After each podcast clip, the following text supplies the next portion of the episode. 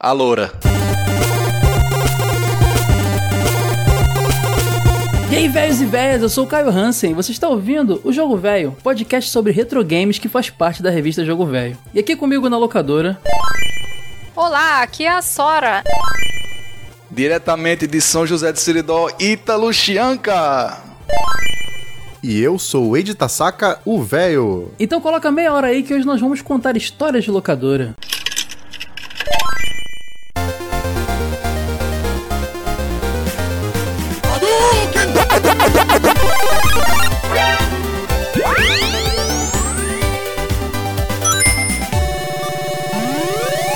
Jogo Velho Podcast.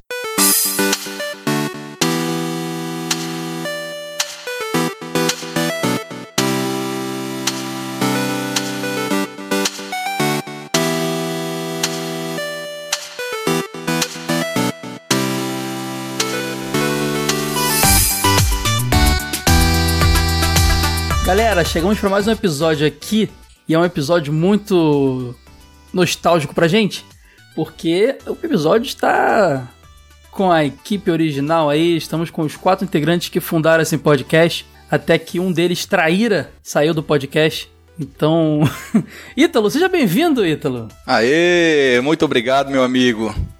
Que saudade. Saudade de nada, cara. Tá vendendo livro pra caramba aí, tá nadando na piscina do Tio Patinhas aí, tá cagando É, pra né? gente.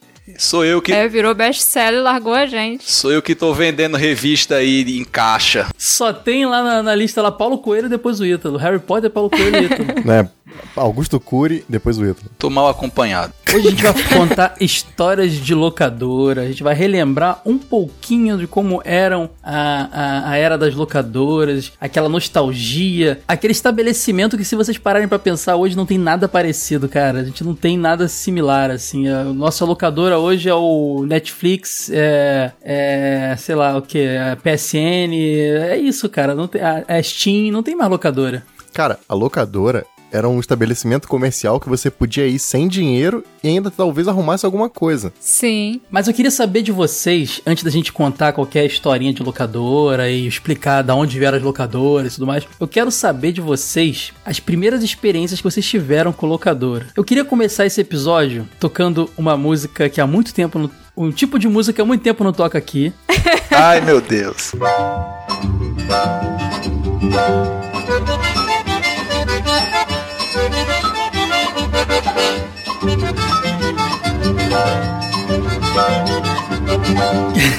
Sinta aquele som do interior. Aguenta, Sinta que- coração. Sinta aquela música. É o Chicó, Chicó e, e João Grilo dançando. Ele está voltando à vida, ele está revivendo. Ítalo Chianca, me conte sua primeira lembrança de uma locadora, Ítalo. Direto das profundezas do Infa Seridoense, eu estou de volta para a alegria de vocês, ouvintes, colegas de podcast e esse chatíssimo aí do nosso chefe. Caralho, até pra se apresentar ele demora. Vai. Homem, tenha calma, tenha calma. Tô lembrando até aquelas histórias de rádio, É, né? ninguém Que o narrador aqui, fica Tá achando que aqui é alongando discurso assim. do Fidel Castro, mano?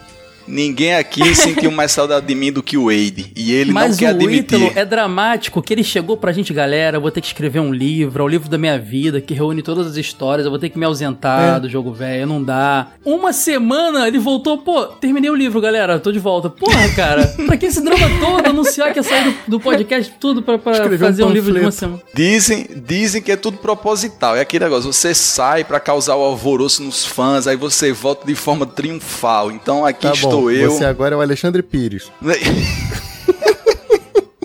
Cara, essa referência foi só pra contrariar isso mesmo? Sim. eu, eu tô mais pra aquele. Cara, que aquele... cultura, cara. Cara, eu voltei, saí de férias aí pra terminar o livro. O problema é Bota que a música até do eu, Roberto Carlos. Eu voltei. Só, Ah. que- só que ele não é pra ficar.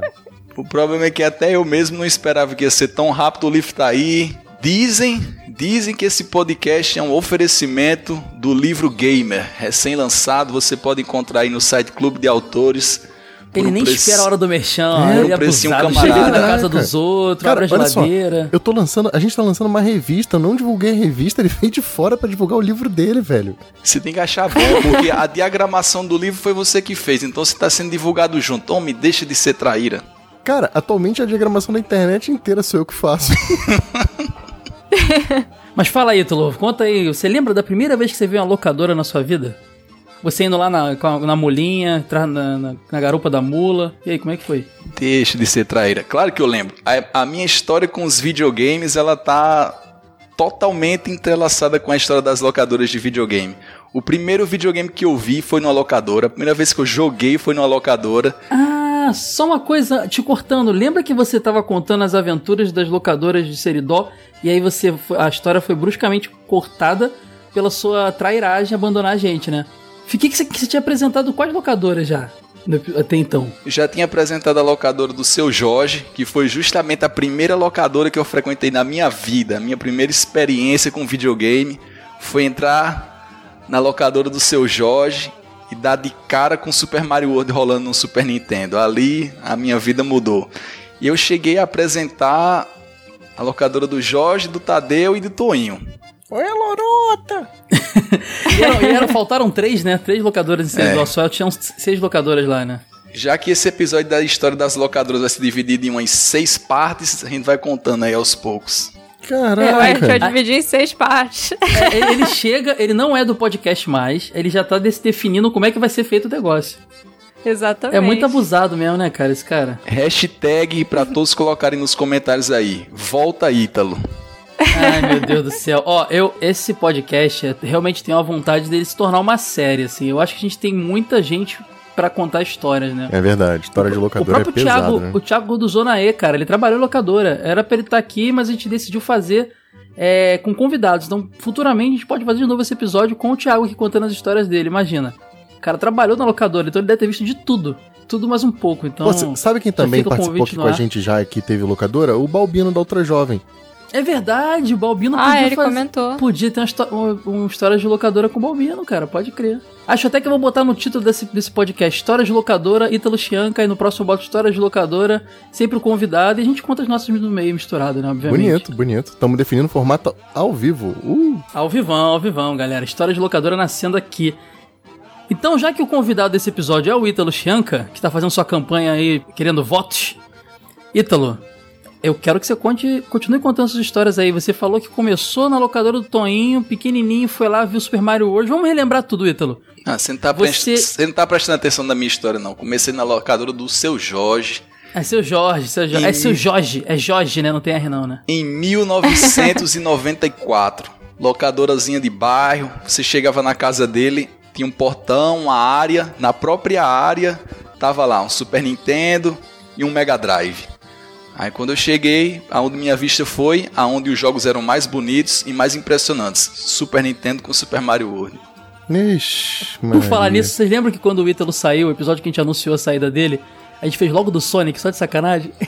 Sim, Verdade. Foi de verdade. propósito, cara. Ninguém, É. ninguém sabe. Eu saí porque eles disseram, agora vamos gravar Mega Drive. Aí você sabe, eu sou fiel. Fiel é meu Super Nintendo. Mas aí na locadora do seu Jorge, não podia jogar outra coisa a não ser Mario, né? Que você falou. Tipo. Nossa, denúncia aí, ó. Fizeram isso contigo? Eu acho que foi você mesmo Mas que eu assumir. não, hein? não vou entregar a minha história com o Mega Drive por enquanto, não. Vou guardar o suspense pro epi- o episódio 99. Mas Entendi. Você vai segurar 99 episódios o motivo de você ter pegado é, ranço com o Mega Drive, é isso isso? vai ser revelado no episódio 99. Então fiquem sempre atentos aos nossos episódios. Mas diga aí o jogo velho da tua vida. É, você não me perguntou como começou, mas eu vou responder também. A minha história com os videogames, ela começou meio por acaso. Temos um novo host, galera. Vai Ela lá. começou meio por ver. acaso. É, os meus pais trabalhavam muito. A minha mãe trabalhava numa biblioteca pela manhã Ah, legal. e na prefeitura à tarde. E meu pai dava aula de futsal à tarde e trabalhava num sítio pela manhã. Então tinha um, um pequeno momento do dia que tinha um desencontro. Eu e meus irmãos a gente ficava só, fica- gente ficava só em casa. E era justamente o momento que meu pai ficava para cuidar da gente. Aí, como a confusão era generalizada entre eu e meus irmãos, aí ele resolveu escolher um, um lugar assim com mais pessoas para caso acontecesse uma coisa mais grave ter, ter testemunhas para deixar a gente lá. E o lugar escolhido foi justamente uma locadora de videogame. Um amigo dele, seu Jorge, Jorge Chaves, tinha acabado de abrir uma locadora na cidade e tinha convidado, né? Meu pai, ah, leva os meninos lá pra conhecer. Aí meu pai... Como... Foi a primeira locadora da cidade ou não? Já Não, acho, não, não foi a primeira não, mas foi uma das primeiras. Tinha quatro anos. Pô, a cidade tem 3 mil habitantes e tem mais de uma locadora? Não vai ter 3 mil errado banquinhos isso na, na 3 mil Super Nintendos na locadora, É. né, cara? Tem que ter. Era uma pra cada bairro. Os seis bairros da cidade, cada um tinha uma locadora. Um- uma, uma locadora pra cada pessoa. Mas não me atrapalhe, não. Seis bairros. É sério que tem seis bairros na cidade? Não vou, não vou revelar toda a minha história no primeiro episódio, né? Tem que deixar o suspense. É muito misterioso, cara. O meu pai me levou lá, né? Disse: Não, olha, vocês vão, vocês vão ter que passar meia hora por dia aqui. Eu sei que vocês não vão gostar, que vocês gostam de ficar em casa, mas eu vou deixar vocês meia hora aqui todo dia, que é o tempo que a sua mãe sai do trabalho e pega vocês. No primeiro dia que ele me levou lá, que eu pisei na locadora, a primeira imagem de um jogo que eu vi foi aquela tela de start de Super Mario World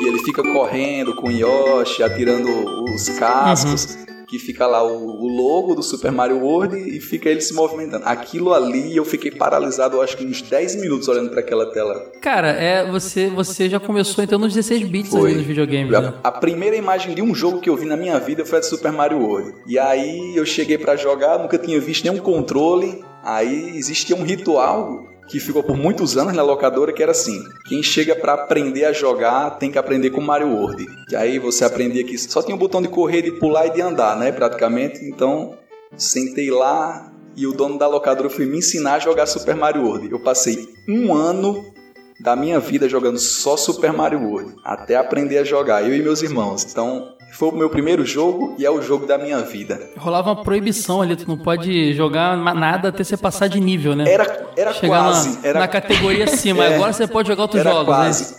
Eu vou aproveitar para dizer pra, a minha, o meu primeiro contato com o Mega Drive também, porque a locadora tinha Super Nintendo e Mega Drive. Mas e não era aí, no episódio 99? o Mega, não era episódio 99? o Mega Drive era o videogame da turma mais velha. Sai falando. Era o videogame da turma mais velha. Então, eu cheguei muito novo, eu tinha que aprender Super Mario World. E só podia jogar Sonic se eu fosse bem Super Mario World. Aí, como demorou muito, Sonic saiu de moda e eu não, não peguei o Mega Drive mais. Mas aí, continua contando aí suas aventuras nas locadoras aí. Já que você é, o- é a estrela do episódio. Você não gosta de ser estrela? Você é a estrela do episódio, vai até teu nome no título. Vai, pode falar de Richter agora. Aproveita. Cara, eu não, quando eu for contar a minha, a minha. É porque Rista realmente eu conheci Rista na locadora. E o meu Rista, ó, vou, vou ter que falar de Rista já que ele me deu a, a deixa. Eu, com- eu comprei de uma locadora falida. Então é uma história de locadora minha aí. ó. O meu Rista que eu não tenho aí, tá mais, vendo? porque depois eu perdi esse Rista. Na verdade, eu, eu tinha pouco tempo atrás e tava com o label rasgado. Comprei um mais bonitinho e vendi ele. pa- Passei pra frente, porque ficar com dois também não tem, não tem necessidade, né? Por que não? Por que ficar com dois, cara? Vendi e comprei outro jogo que eu não tenho.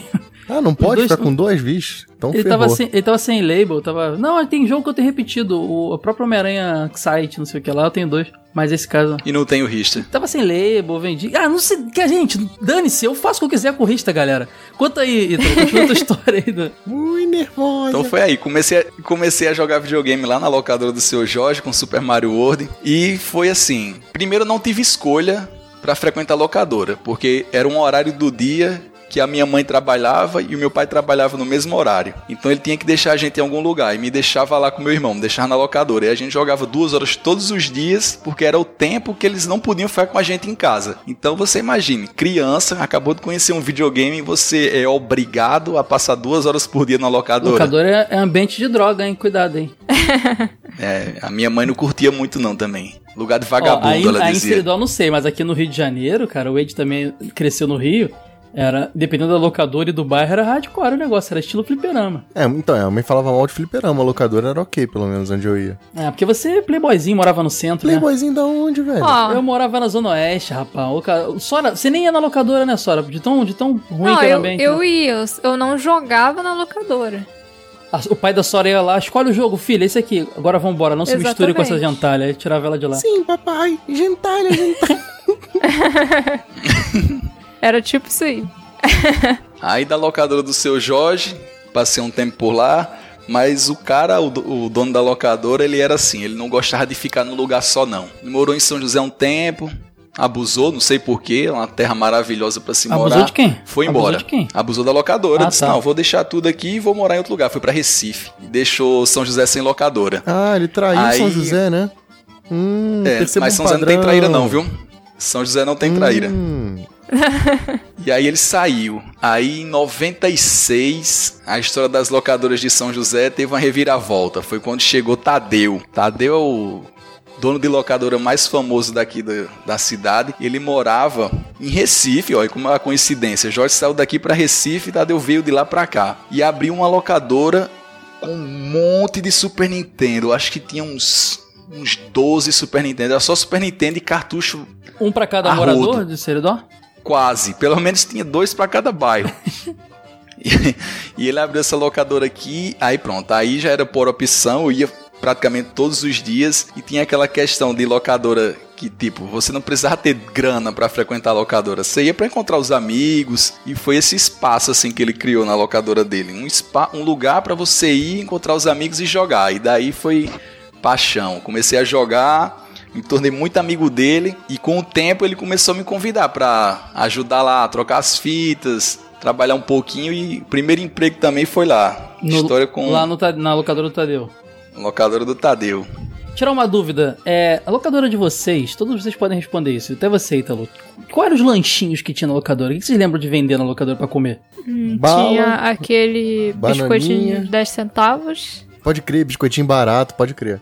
Ah, aquele amanteigadinho que vem seis biscoitinhos só num plástico grampeado, é não, esse? aqueles clones de Cheetos, de, de fandango. Isso. Baixa ah, renda. milho bom, milho bom, é... Não, fofura. agora eu só Frank, falo xilito. Eu Frank. aprendi com os ouvintes do Ceará que agora eu falo xilito. Chile.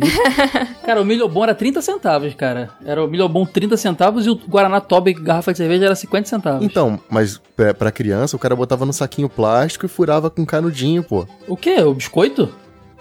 Né, botava o- você bebeu o biscoito com canudinho, pô, exatamente. Como assim saquinho plástico, cara? Do que, que você tá falando? que isso, refrigerante. O refri, mano.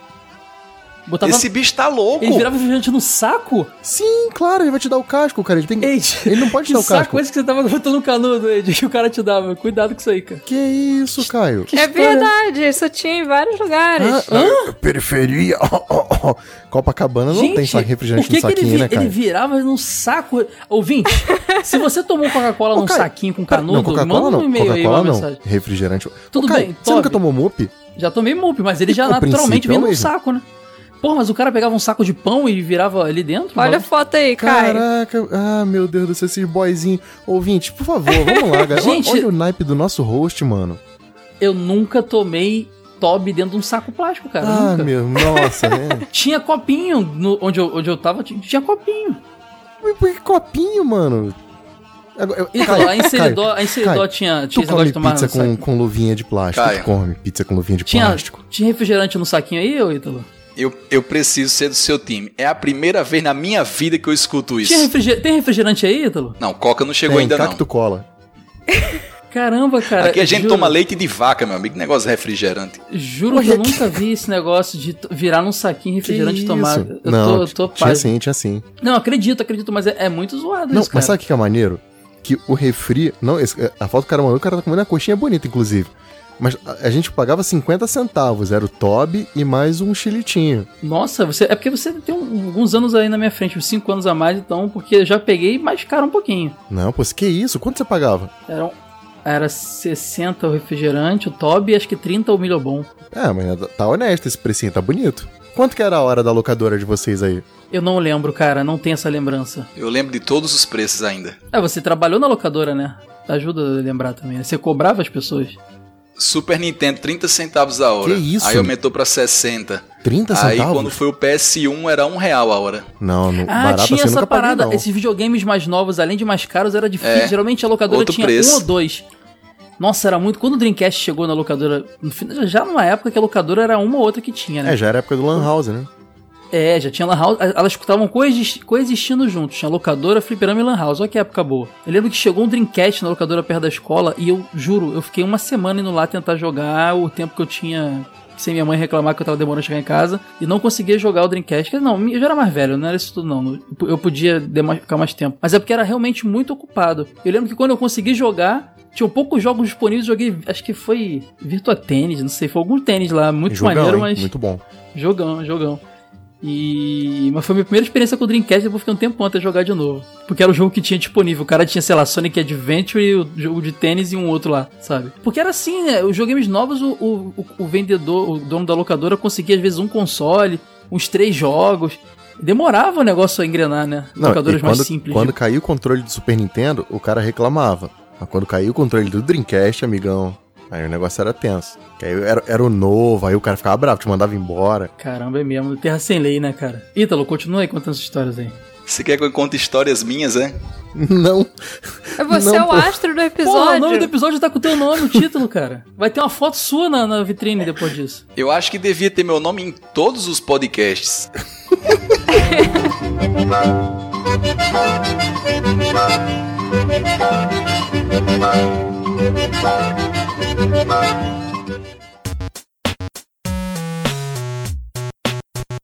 Seu Jaime, não, como é que é seu, o seu...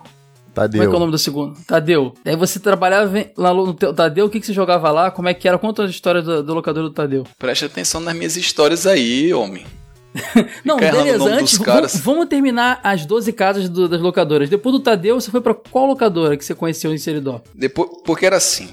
A locadora do Tadeu tinha todo esse, esse ambiente simpático, convidativo, mas aí lá era um espaço assim para criança.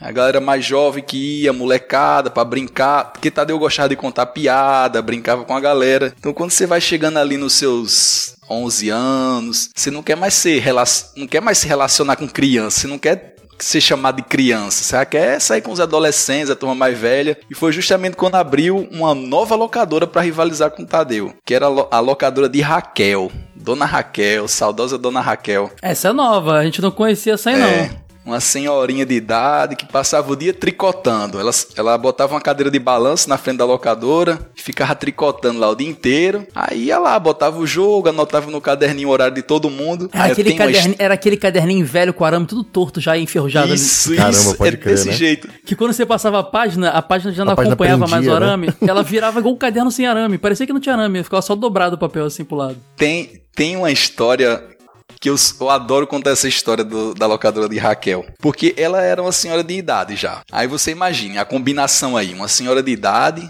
uma cadeira de balanço e tricô. Então, o que é que acontecia? Ela ia se empolgando lá com o tricô dela, balançando na cadeira, o sono chegava, pum, Raquel apagava, cochilava.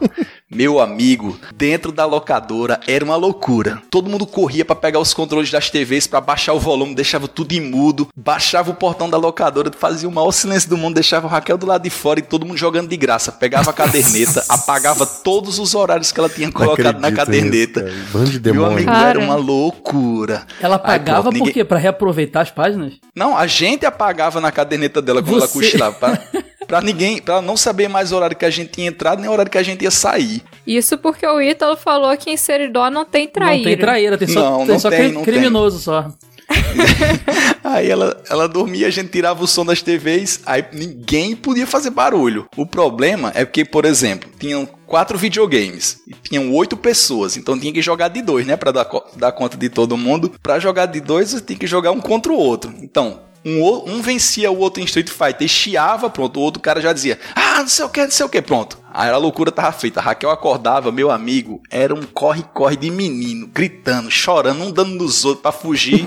E Raquel, vocês voltam, ninguém pagou, ninguém pagou, quem começou sou eu agora. Era uma loucura só. Um pulando pela janela, outro passando baixo da perna dela. Uns correndo, uns dando nela, uns dizendo Raquel foi não sei quem. Ela dizia, vou pegar ele, digo o pai dele, meu amigo, era uma loucura. Só que aí, só que aí ela viu que ela não tinha mais condição de, de tomar conta da locadora. Aí ela morreu. chamou uns. Não. Ela não tinha condição, porque ela dormia todo dia, os caras estavam dando prejuízo a ela. Aí ela chamou um sobrinho dela, Toninho, pra cuidar da locadora. Ah, seu essa Toninho. era outra locadora que a gente já conhecia, a locadora do Toninho. Isso. A locadora do Toninho era a evolução da locadora de Raquel. Ele ela chamou ele porque a fama de Toninho na cidade é que ele era mão de vaca. Então era tudo que Raquel precisava pra para alguém tomar conta da locadora. Uma pessoa segura, que não gastasse dinheiro, fosse econômico. Meu amigo, pra você ter uma ideia, na caderneta dos tempos, Toninho usava a mesma folha por meses. Ele escrevia o horário que a gente entrava com um lápis bem clarinho horário da saída. Quando acabava ali, ele apagava com uma borrachinha, botava no mesmo espaço e se aproveitava isso aí direto. Não tinha essa de passar 10 minutos. Ah, deixa eu gravar. Tinha essa não. Ele ia lá e desligava o videogame. O cara era seguro. E aí ele conseguiu estabilizar a locadora e deixou rival lá com a locadora do Tadeu, eram as duas maiores locadoras da cidade. Quais eram as diferenças de uma pra outra? Que eu lembro que tinha, tinha uma diferença, né? Tem, tem. Pronto, a locadora do Tadeu, como eu lhe disse, era um espaço mais voltado para as crianças, aí, tipo, o foco era Super Nintendo. Super Nintendo, Super Nintendo. E a locadora do Toinho era uma galera já assim, mais adolescente, porque não tinha aquele negócio de resenha, não tinha brincadeira.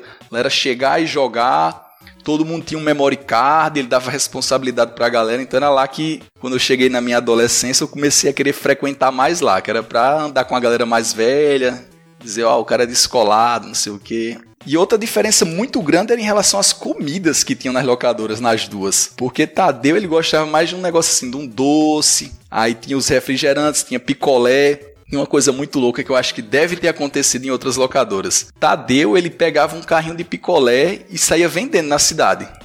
Tinha o ponto fixo lá de você comprar na locadora, mas sempre tinha um- uma molecada vendendo os picolés na rua. Mas era, era picolé, tipo, que bom ou era. Moleca. Daqueles alternativos sem procedência. Aquele que o cara fabrica no próprio quintal. Tá? Mas esse aqui é Isso. gostoso, pô. Aqueles que o saquinho só tem o nome do, Só do o sabor, sabor, assim, assim, repetido tipo. várias vezes o É, padrão. aqui, tipo na, aqui, aqui de casa passa uma Kombi vendendo um desse aí, cara, uma van, sei lá. Acho que agora o cara trocou pra uma van. Cara, eu compro desse até hoje, mano. É bar... Eu desço com isoporzinho no prédio, vou lá, opa, quando ele para lá com o, mi- com o microfone lá e, pô, pego vários lá. Coco, coco é o melhor, geralmente, né? Quando a gente vai na feira domingo aqui, a gente passa por uma lojinha dessas aí.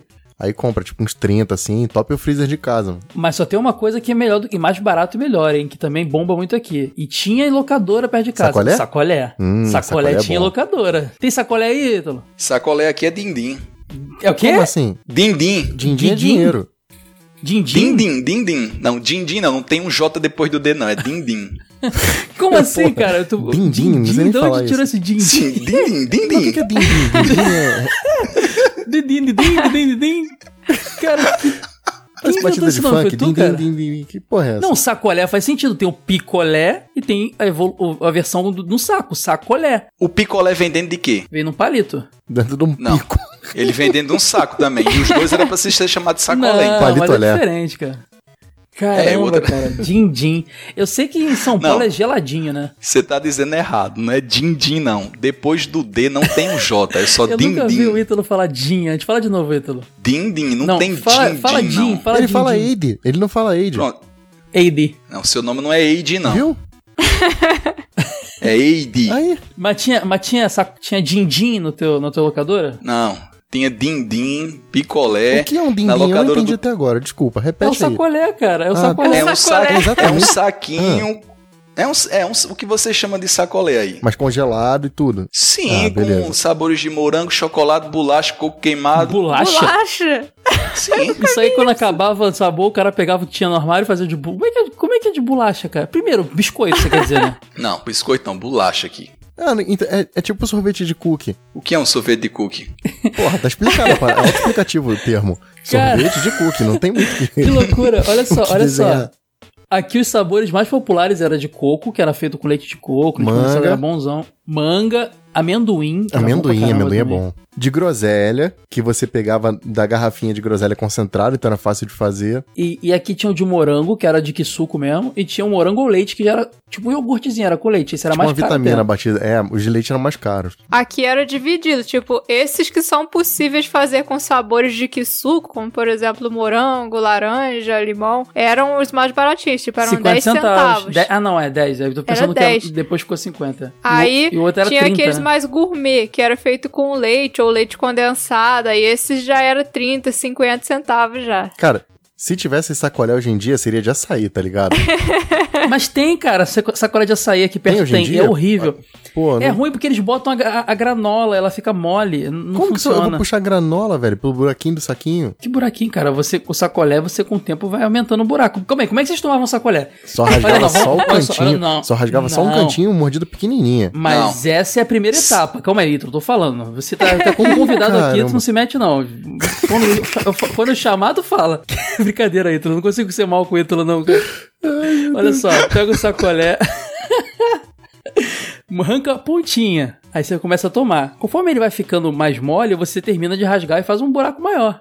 Não, não, negado, negado. Ó, eu comia pelo cantinho e depois quando ele derretia eu bebia. Tu que é olho grande Tá queria comer errado. rápido. Cara, isso aí, isso aí é a paciência do japonês que tem no sangue, cara. não é, porque cara, não tinha era essa paciência, pobre, não. mano. É porque tu devia com- tu comprava uns cinco de uma vez, né? Eu não tô gordo à toa, né, cara? Mamãe, Tá tudo errado eu aí. quero cinco sacolés. E pronto, vinha com o saquinho. saquinho Como é que você tomava o din-din, Ítalo? Começando que os sabores que tinham aqui, os principais, não eram quase nada do que vocês disseram. Coco aqui era coco queimado. Macaxeira, É o, que- é o que fazia mais, Carne de sol? mais sucesso. Não, aí depois tinha tamarindo, que era o sucesso Chaves? extremo. Tu mora no México agora? Não, mas cara é o de tamarindo com gosto de laranja e, e cara de... Depois, depois do de tamarindo tinha o de língua azul. Ixi, meu amigo, esse aí era sucesso. Sucesso ah, mesmo. esse sor- Tinha um picolé de língua que deixava a língua azul aqui. Ele, é, céu ele era azul, tipo- o nego chamava, acho. é, a- a- É. Depois ele era Ice alguma... Ice Blue também, tinha um lugar que botava assim. Isso, esses nomes de gente É, rica então, aí. ele é o que vem com o nome em inglês. É, na real ele, ele era um sorvete de baunilha com a corante azul. Eu já ouvi esse sendo chamado de tutti frutti em alguns lugares. Ah, porque se misturar todas as frutas do mundo fica azul, com certeza. Sim, é Deve tipo ficar uma isso, cor de ideia. lama nojenta, né? Deve ficar uma cor de Aí lama. pronto. O, o de morango não tinha, era quick. Você tinha que pedir, me dê um din-din Mas de quick. então, Ah, mas morango esse aí era o leite. nosso morango leite, que era mais caro, é. Pois é. Mas era só. é- o, o sabor não era morango, era quick. Eu tô adorando o nosso podcast sobre sacolés, cara. Tá ótimo esse episódio. Sim. Falei que chamar esse maluco ia acabar em loucura de novo. Eu falei. E o jeito, o jeito correto de, de comer é assim. Aonde o cara faz a, o nó, você tira o nó e chupa. ah, não, não. Caraca, não. ele não. faz tudo ao Claro que contrário. Você do outro lado do espelho, Claro cara. que não. Tu desamarra o sacolé, é isso? Se ele tá amarrado, ele tem que ser desamarrado pra você chupar. Você vai Ai, chupar o Deus bicho do pro fundo. Meu Deus do céu. O biquinho é feito pra você dar uma. igual Chup-chup, tem chup-chup aí? Chup-chup é, é Cara, aquele ele mora do negócio. lado do Suriname, tu vai ficar dando ouvido como que ele chupa um Chup-chup, sacolé, é, mano. Chup, Ítalo, chup-chup é aquele doce que vem num plastiquinho de leite que você arranca a pontinha e também come. Sabe qual é? Chupa-chupa aqui não é coisa boa não, viu? Ah, vamos, vamos sair da... Só, só pra fechar, como é que toma sacolé aí no interior do Rio? Aqui é igual você comentou, igual no Rio. Você faz aquele buraquinho menor, depois você vai aumentando. A sua era das minhas. Pô, tu não vai ficar igual o Wade lá tomando o bagulho, vira um chá quente e ele tá lá virando ainda gotinha gotinha na boca. É, principalmente aqueles que tinham um pedacinho de amendoim, essas coisas era praticamente impossível é, comer cara, é, assim. de coco. Ficava todo o coco dentro, só tomava o caldo do coco. Bom, vamos voltar aí, pra história.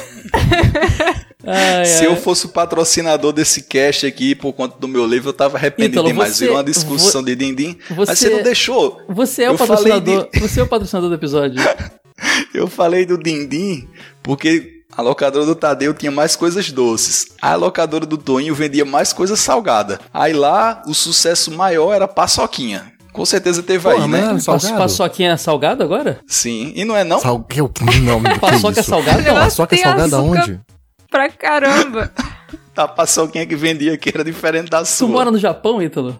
Não, perto do Suriname. É aquela paçoquinha amarela? Não, a Paçoquita. salgada, né? Aquela doce que Paço- faz Como, sucesso como que é hoje, uma né? paçoca salgada? Ah, tinha paçoca diferente da paçoquita? Paçoquita é coisa de rico. Que que é isso? Mas, como- peraí, não- é de amendoim? Sei lá. Como sei lá, velho? Como Como que é uma paçoca salgada? Não, agora você, você tá zoando. Não, tô não. Peraí. Não, eu vou no celular agora, não é possível. Paçoca salgada? Calma aí, paçoquinha salgada. Deixa eu pesquisar isso aqui. Não é possível. Ela era salgada e doce ao mesmo tempo. Como assim? Não, tudo bem. A paçoca. Ó, a receita de paçoca Ela leva, sal, e açúcar. sal e açúcar. É, ela realmente vendo? tem, Ah, não, ela aí tem o um louco sab- sou eu. Ela tem um sabor. Não vou dizer agridoce, que acho que não é o termo, mas ela tem. Ela tem sal e açúcar, mas ela é mais pro doce que pro salgado. Será que a paçoca de seridó era farofa? Pode crer, porque tem, tem paçoca de carne sim. Ítalo, beleza. e Você preferia o doce ou salgado? Esse podcast tá. A gente tá falando de comidinhas. Eu acho que vocês erraram o podcast aqui. Vai lá, vamos, vamos voltar pra locadora. Mas é porque comida é parte da locadora, né? É verdade. Faz parte, faz parte. Não tem como esquecer daquelas bolinhas de um centavo de chocolate, né? Que tinha nas locadoras. Aqui era Eu febre. desisto de tentar entender as comidas que tem na tua Bolinha locadora de aí. um centavo de chocolate. Quando eu vou falar de comida, eu vou falar só com Sim. o pessoal daqui do Sudeste. Bo- Não, tem umas coisas que eu tô interessado. É também tô gostoso, mas. Toda locadora de São José tinha um potinho de vidro com umas Ah, bolinhas de chocolate delicado. que a própria embalagem era uma bola de futebol. Ah, Ah, aquele sim. chocolate. chocolate da caramba. Pan. Era o chocolate que também tinha guarda-chuvinha, também tinha. Entendi. É isso aí que mesmo. De, que guarra, a gordura hidrogenada agarrava no céu da boca, né? Sucesso total de locador aqui. Não fala mal do chocolate da Pan, não, porque depois eles querem patrocinar a gente, a gente falou mal em metade dos episódios já. Pan, eu adoro, guarda-chuvinha, tudo Ítalo, isso eu Ítalo. Então, então mas você Zorro. foi, você foi pra locadora doce, né? Você migrou, né? Foi, eu fui da doce pra salgada, ah, fui tá. jogar em Toinho. Só que aí aconteceu uma tragédia na minha vida gamer lá em Toinho. Que era assim, quando você começava a ser um cliente fixo na locadora, aí você ganhava o tão esperado direito de ter um próprio memory card. Nossa. Meu amigo, isso aí era fenomenal, porque os jogos de PS1 eles começaram a ficar maiores, como é que você ia jogar um RPG, um Chrono Cross da vida sem ter um memory card? Era você não tinha videogame é... em casa ainda? Você... É uma dúvida. Não, ainda não. Vocês não... Ah, tá. não. Tá. Ninguém tinha videogame em casa, Caio, aqui. Entendi. Eu, eu, quando ia em locadora, eu até tinha. Geralmente não era o mais moderno. Mas a locadora, você vocês, era um ambiente bacana para você jogar com outras pessoas também. Eu ia, às vezes, jogava até jogos que eu tinha em casa. Por exemplo, eu tinha aquele cartucho de six-pack do Mega Drive. Mas eu ia pra locadora jogar Streets of Rage. Cara, a locadora casa. era um espaço de socialização. Exatamente, exatamente. É o título do livro do Ítalo antigo. Do primeiro, é. Ah, tá. É, eu não, nunca vi esse livro aí, não. Traíra. Finalzinho dos anos 90, locadora do Toinho, na Praça da Cidade. Caras, eu tenho dois primos que só para você ter ideia, o apelido deles são os Shake Brothers. Shake os Brothers? caras não muito? jogavam eles não jogavam parados. Você imagine assim, dois sujeitos nascidos e criados num sítio. Se São José já é isolado, você imagine um sítio, a zona rural de São José. Então esses meus dois primos, eles, eles só vinham no final de semana para jogar, que era o dia era feira. Eles iam no domingo, a mãe e, os, e o pai vinham fazer a feira e eles vinham e ficavam na locadora para jogar. Então vocês peguem dois caras que não tinham experiência com videogame e a única coisa que eles sabiam é que eles gostavam de jogo de luta. Porque eles faziam o seguinte: cobria o, o, controle do PlayStation 1, que Marvel vs Capcom a gente jogou no PS1 lá. Cobria um controle com a camisa. Para não falar o dedo, pô. Cada um olhava. Não é cada um olhava para baixo, não olhava para a tela e esfregava freneticamente. Agora, a velocidade com que eles esfregavam esses dedos, eles se movimentavam para todas as direções. E não satisfeitos, eles interpretavam a luta com o próprio corpo. Então você via aquele jogo de luz na tela piscando, aqueles, os cenários psicodélicos, golpes que tomavam a tela toda, e quando você olhava para as cadeiras estavam os dois se esperneando e balançar a cabeça e balançar o braço. Era uma rave, né? E numa das lutas era quase uma rave. Se a locadora fosse aberta tarde da noite, a polícia mandava fechar. Mas aí eu lembro até hoje. As duas duplas. De um lado, Venom e Homem-Aranha. E do outro lado, Ryu e Wolverine. Foi a luta mais frenética que eu já vi na minha vida. Aquela luta empatada, quase para acabar. E no meio da confusão, e chute vai, chute vem, e um dos dois dá um chute embaixo da bancada que ficou, ficava o PS1. Esse PS1 subiu, desconectou os controles, era aquele PlayStation pequenininho. Subiu, foi, foi, foi, foi, foi, bateu no chão. A locadora ficou em silêncio. Todo mundo se olhava, olhava pro PS1, olhava para o dono da locadora. Só para você ter uma ideia, esse Toninho, o dono da locadora, ele tinha um caderninho que ele anotava o tempo de quem começava e de quem acabava. E no final do dia ele não passava para a folha próxima não. Ele apagava tudo que ele fez naquele dia e escrevia tudo de novo. Porque ele escrevia com a letra bem fininha, bem clara para conseguir apagar e render. Meu Deus do o cara era amarrado até a tampa. Então todo mundo olhou para ele, olhava para o PS1, a tampinha tinha saído, a tampa de cima. Olhava para os dois, olhava para Toinho. Ele deu um grito: "Vocês vão quebrar tudo!" Os cabas começaram aquela vai quebrar, como é que é o gritinho? Como é que é o gritinho? a, a, a loucura comendo cedo. Como é que o cara que derruba um PS1 de um chute? Aí pronto. Aí em vez de os caras irem, irem buscar o PS1, não. Começou uma briga generalizada dentro da locadora. Começou um, um, um ajudar nos outros, e Toinho corria pra juntar os pedaços desse PS1, os cabas pegaram, rasgaram o caderno dele, ele corria atrás das folhas e tentava consertar esse PS1. Foi uma loucura, uma loucura. E se eu vou prender todo mundo, ninguém tava nem com ele disse assim, eu vou suspender, quando ele disse assim, eu vou suspender todo mundo uma semana, todo mundo parou. Quem danado ia ficar sem querer jogar, mas Marvel vs Capcom era assim. Agora, Ítalo, é, depois dessa locadora aí do, do Toinho, quais outros? Você já. A, o Toinho, que, é, que era sobrinho da, da Raquel, mas Raquel. É, é uma locadora só, né? Então você falou de é, três. É, Falta... Só que aí ah. a gente chegou na, no ponto da história que eu estava lá. Eu tinha um memory card. E é aí que começa a minha tragédia começou a ter muitos clientes na locadora. E o que é que Toninho fez? Para não comprar mais memory cards, o bicho era amarrado, ele começou a dividir um memory card com duas pessoas. E aí sobrou para mim dividir o meu memory card com um cara que o apelido dele era Brochinha. Por que esse apelido do Brochinha? Pô, não, não, não conta contar, não, segue reto. Nossa, criança já tinha essa parada, meu Deus. Não posso contar. Aí dividi meu memory card com brochinha. Brochinha. brochinha só jogava futebol.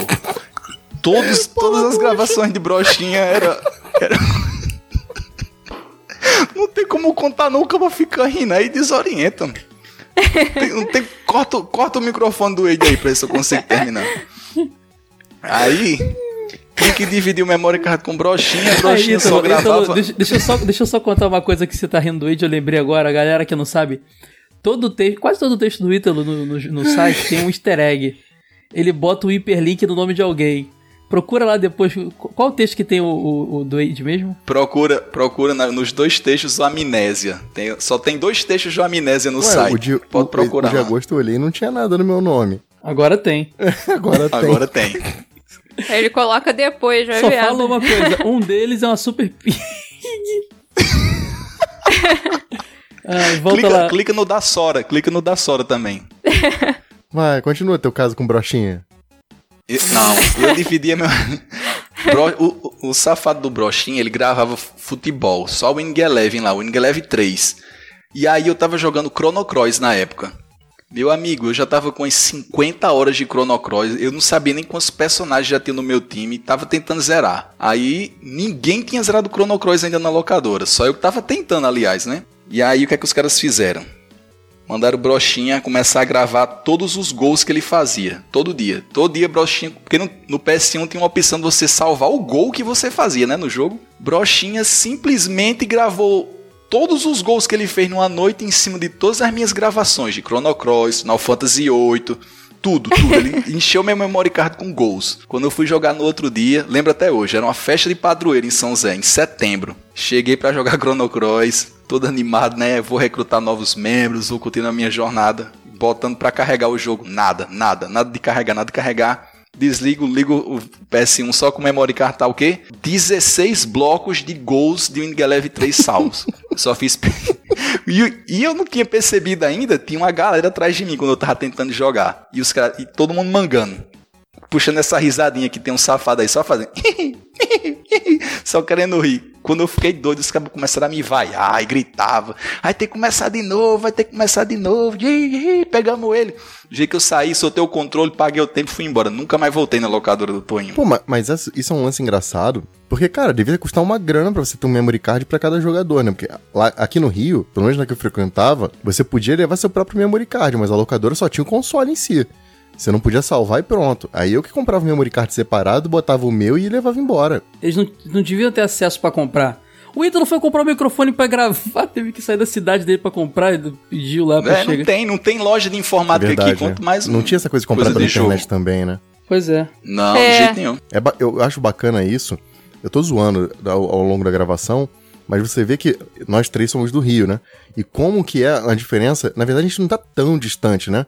E tem a diferença cultural e tem, também tem a diferença de hábito de tudo isso e como isso influencia, né, na história do cara como jogador. Esse, esse lance do memory card que você falou que a gente não tinha acesso. Ele cagou porque a gente falou. É, é o normal dele. É o normal dele.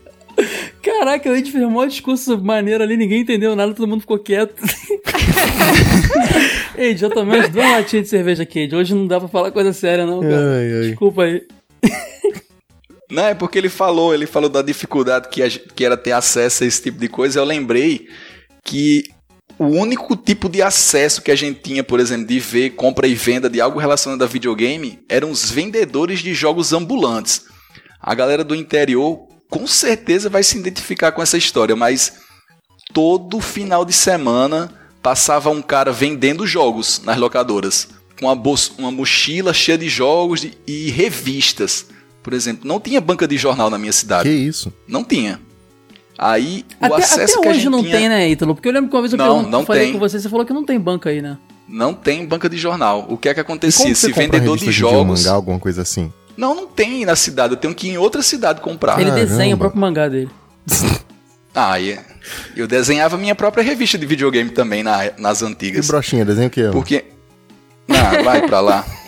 Aí esse, esse vendedor de jogos, ele vinha né, com a, a, mochila dele lotada de jogos e revistas. Aí ele só ia nas locadoras. E como tinha duas locadoras, alguém tinha que pagar mais pro cara ir primeiro lá, porque ele não tinha como andar tipo com várias cópias do mesmo era jogo. Um então, negócio, então, um... Era um negócio bacana você chegar, talvez ele viesse de outra cidade maior e levar é. a coisa para vender ali. Era... Ele vinha de Natal, ele sempre vinha de Natal, pra aí vinha descendo em todas as locadoras da região, vendendo jogos. Aí quando chegava em São Zé, pronto, só tinha sobra. E ele trazia as revistas e vendia as revistas aos donos das locadoras e eles deixavam as revistas expostas. A gente tinha que ler a revista na locadora. Aí o que é que acontecia? Eu frequentava muito a locadora e meus irmãos não.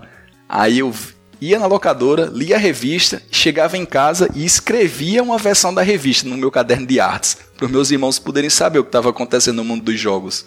Bacana, bacana. Depois da, depois da locadora do Toinho, qual que foi a próxima locadora que você conheceu lá? Voltei para Tadeu. Voltei para Tadeu, disse que era lá que eu queria ficar. E aí ele me ofereceu a oportunidade de ficar trabalhando com ele. Rolou mesmo essa, essa, essa, essa, tipo, Tadeu, me desculpa, eu quero ficar aqui, me perdoa por ter Foi, foi. foi assim, Pedi desculpa a ele. Ele ficava magoado. Que nem, ele, que ele... nem quando você Cadê? pro Wade pra voltar pro jogo velho também, foi a mesma coisa. Cheguei pro Wade, cheguei pro Wade e disse... Eide, deixa eu voltar. Eide... Não deu certo. Eu gosto de você. Tô passando fome, tô passando necessidade, me dá uma chance aí. me aceita de novo, Japinha. Eles, bora, bora, eu gosto de você. Tudo mentira. Super Pig, volta. Tá aí. Me aceite, Super Pig, de volta. Quando, quando eu tinha um certo status no time, tinha lá minhas regalias, eu já era escravizado. Aí você imagine hoje, já é a segunda vez que eu saio e que eu volto, meu amigo. Você tá falando do jogo velho ou da locadora do Tadeu? Só pra entender. É, eu, não tô, eu tô confuso. Você que está ouvindo esse podcast aí, se antes eu já era tratado como um escravo, meu amigo, no jogo velho agora, a chibata tá comendo. Eu tenho que escrever direto. Tenho que ficar fazendo as coisas direto. Tenho que provar porque eu voltei. Ele já sabe que eu vou sair de novo, mas por enquanto eu tô aproveitando. Você tem uma, uma tradição aí de, de, de, de não ficar muito tempo nos lugares, né? É, quando o cara começa a dizer que eu sou bonito, eu saio. É um cigano. Mas aí eu saí da locadora do Toninho, pedi desculpas pra Tadeu, disse, sai aqui que eu quero ficar, gosto do ambiente, ele me recebeu super bem, aí comecei a trabalhar com ele. E aí eu comecei a ter contato com os vendedores e meu primeiro trabalho fixo na locadora era escolher os jogos. Escolher os jogos que, ela, que o cara ia comprar. Tu testava os jogos era... e falava, esse é bom, esse é ruim, era tipo assim? Sim, pegava as revistas, olhava o que estava sendo bem avaliado. Vem cá, duas olhava perguntas. Todos... Desculpa a, a intromissão na sua vida. Quantos anos você tinha e qual era o salário disso aí? Como é que você ganhava isso?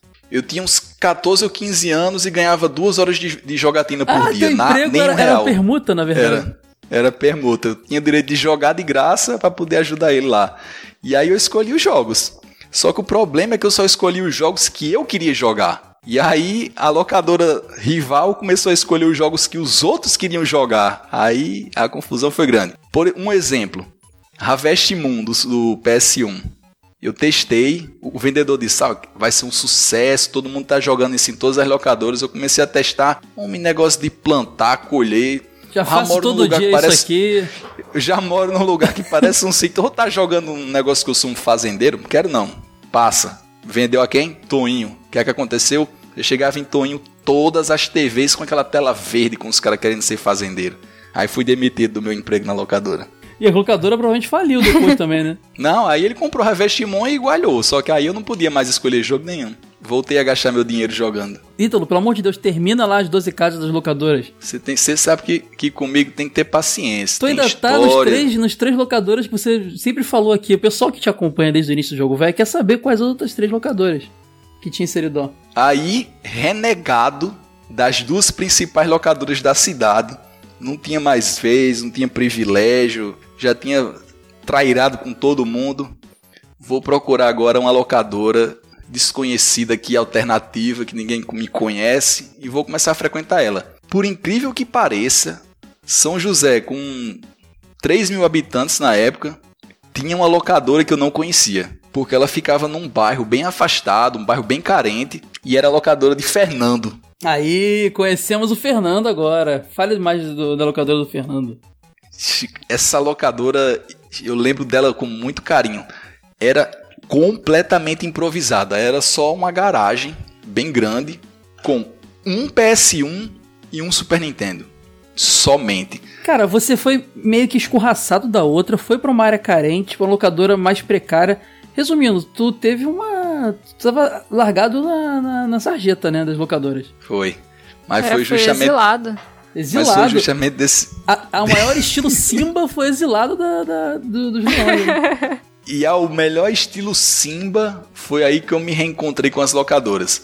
Eram locadoras simples, as pessoas que frequentavam a locadora eram extremamente simples, então era um ambiente muito familiar, todo mundo se gostava, tudo era diferente. Parecia um, que você estava numa casa de uma pessoa sendo tratado como um filho. Tipo aqui no jogo velho, tipo aqui no jogo velho. É, aqui é na Chibata. todo mundo, todo mundo tranquilo, muito educado. As pessoas valorizavam muito o pouco dinheiro que tinham para jogar, então todo mundo gostava de jogar, de ajudar. Tipo, você tava num jogo lá, não conseguia passar da fase, o cara vinha, ah, vá, deixa eu lhe ajudar. Nem pedia para jogar, dizia, faça isso, faça aquilo. E lá foi muito, muito bem tratado. E a principal coisa era o seguinte: ninguém do centro, como chamava, ninguém do centro frequentava lá. E quando eu cheguei, tipo, a galera estranhou, ah, o cara veio tirar onda, veio chiar com a gente. E quando eu comecei a me enturmar com eles, tá todo mundo se tratando bem, lá foi um sucesso. Lá foi a primeira locadora que eu vi com um campeonato que dava medalha. Todo jogo que você zerava, você ganhava uma medalha. Eu achava aquilo assim impressionante. Todo dinheiro que eu pegava, eu queria jogar alguma coisa lá pra zerar e ganhar uma medalha. É a primeira que eu ganhei e eu tenho até hoje. Vou até postar uma foto dela esses dias. É uma medalha daquele Homem-Aranha do PS1, o primeirão. Você ouviu, no, você ouviu nosso podcast de jogos do Homem-Aranha? Jogos do, Fiquei louco porque eu não tava querendo elogiar, podendo elogiar ele. Adoro aquele jogo. Pois é, a minha escolha. Nosso episódio anterior aí. Não é não. é verdade. Desculpa, gente, a gente faz muita gordura aqui, é muito confuso. a gente faz um monte de episódios. Cara, eu nem sei quando esse aqui tá saindo. Será que esse episódio saiu? Não sei. Se o pessoal tá ouvindo aí. Ó, se o pessoal estiver ouvindo esse episódio agora, o Ítalo está efetivado nos textos do jogo velho. Se o pessoal não ouviu esse episódio agora, não tá ouvindo agora, o Ítalo foi definitivamente expulso do jogo velho. Vocês estão ansiosos pra Copa do Mundo? Caramba, cara, não é, não é, não é tão, não é tão gordura assim não, cara.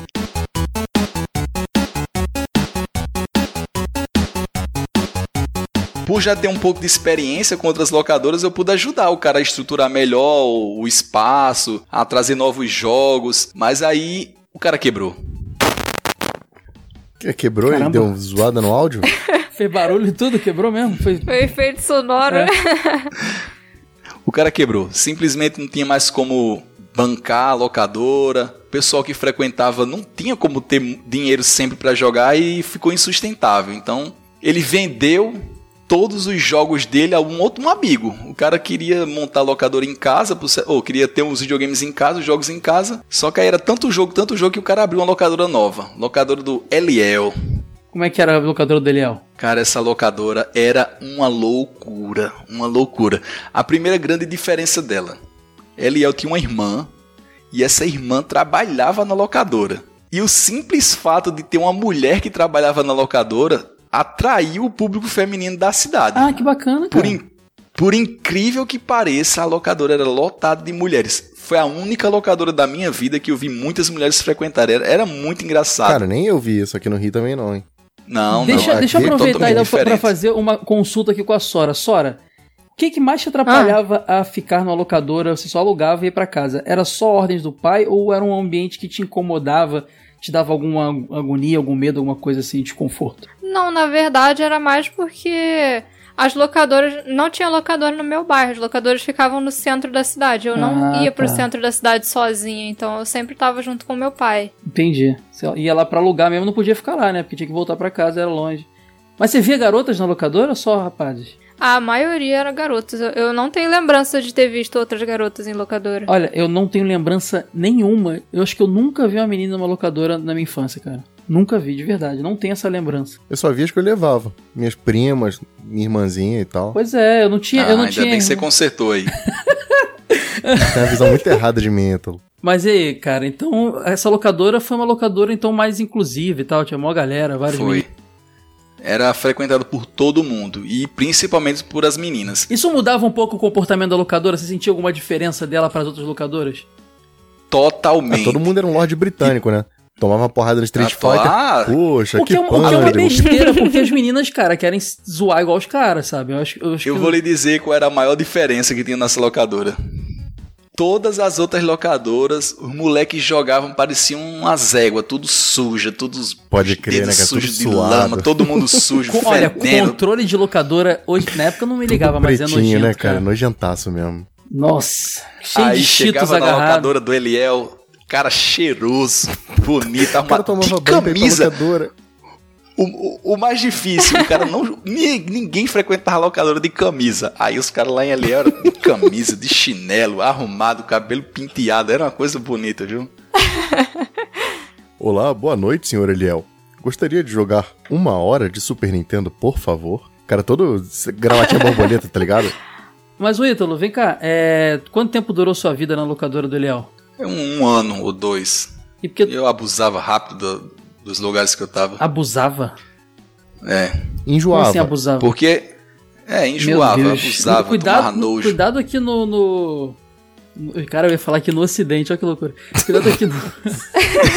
Cuidado aqui na, na, no, no, no Sudeste. Pra, pra, falar.